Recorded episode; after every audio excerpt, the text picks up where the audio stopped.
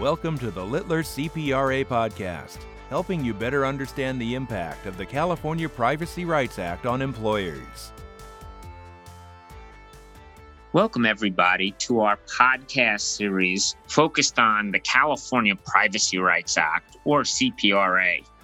My name is Philip Gordon. I'm a shareholder in Littler's Denver office, and I co chair the firm's privacy and background checks practice group. I'm joined today by my fellow shareholder, Zoe Argento. So, why don't we think about what is the action plan for 2021, keeping in mind that the compliance date, the effective date of the CPRA, is still over a year and a half away? Uh, what are some of the steps employers realistically can take now, notwithstanding that distant compliance deadline?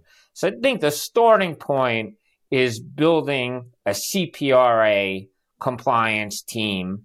Uh, it's going to require a team effort to get all of the compliance steps done. Phil, so who should be on that project team? So the team is likely going to need need to be very cross disciplinary.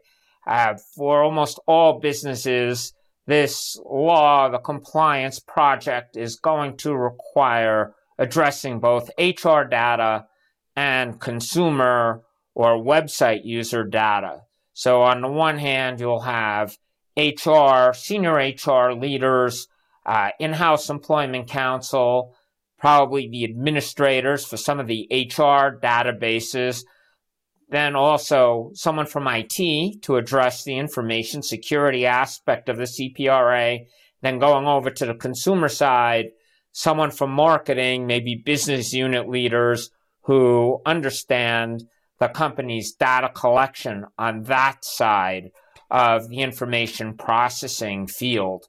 So it's going to be a big team, although it could be broken down into sub teams that will address different sub issues within their sphere of expertise.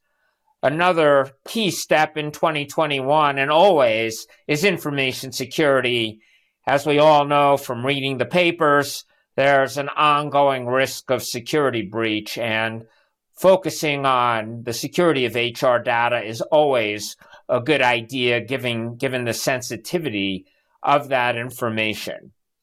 Data retention is going to be an important part of CPRA compliance. In my experience, businesses really struggle over putting in place their data retention schedules, developing the schedules, actually implementing them.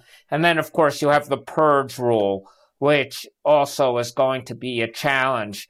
It will no longer be the case that organizations can just let data sit in storage um, and quote unquote gather dust. Next is inventorying the locations of HR data the burdensome nature of some of these rights, particularly the right for specific pieces of information. If an organization doesn't know where that information is located, it will struggle to respond to the request. So starting that inventory process now is a good idea. Next is technology. There are a lot of vendors out there trying to capitalize on the CPRA compliance endeavor. And your organization should consider taking advantage of some of the new technologies that are coming out. So, Phil, before we go on to the next point, how can technology help employers with their CPRA compliance? And I ask because you were saying there's a lot of technology out there on the market that's being advertised as kind of the solution for this. But what might actually be helpful to employers? Yeah, and I don't think there's going to be one single technology solution, but I do think that there are different technologies that will address different aspects of the CPRA. So, for example, there's there's software out there helping with meeting the notice requirement, tracking who has received notices, the different versions of the notice. There's also software that is designed to help companies manage uh, responding to rights rights requests by individuals, making sure timing requirements are met, helping to track relevant data identifying applicable exceptions. And then a last good example of where technology can really support compliance is data retention, and particularly uh, complying with the purge rule that Kwabena mentioned and implementing automated destruction of data when the purpose for collection has expired.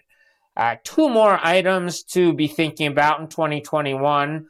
One is inventorying your organization's vendors that receive HR data and getting them on the radar for amendments to existing service agreements when it gets a little bit closer to 2023. And then for those new vendors with which your organization is just now negotiating an agreement, it makes sense to include CPRA language in the current agreement rather than uh, closing that agreement and then having to revisit the agreement on January 1, 2023, when the CPRA goes into effect.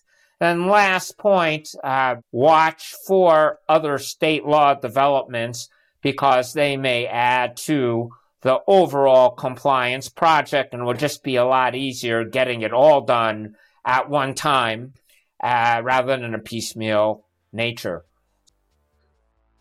That concludes today's episode. Please join us again on our next podcast in this series as we continue to discuss the CPRA. Thanks for listening.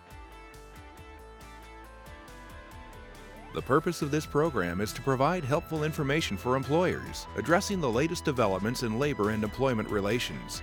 It is not a substitute for experienced legal counsel and does not provide legal advice or attempt to address the numerous factual issues that arise in any employment related issue.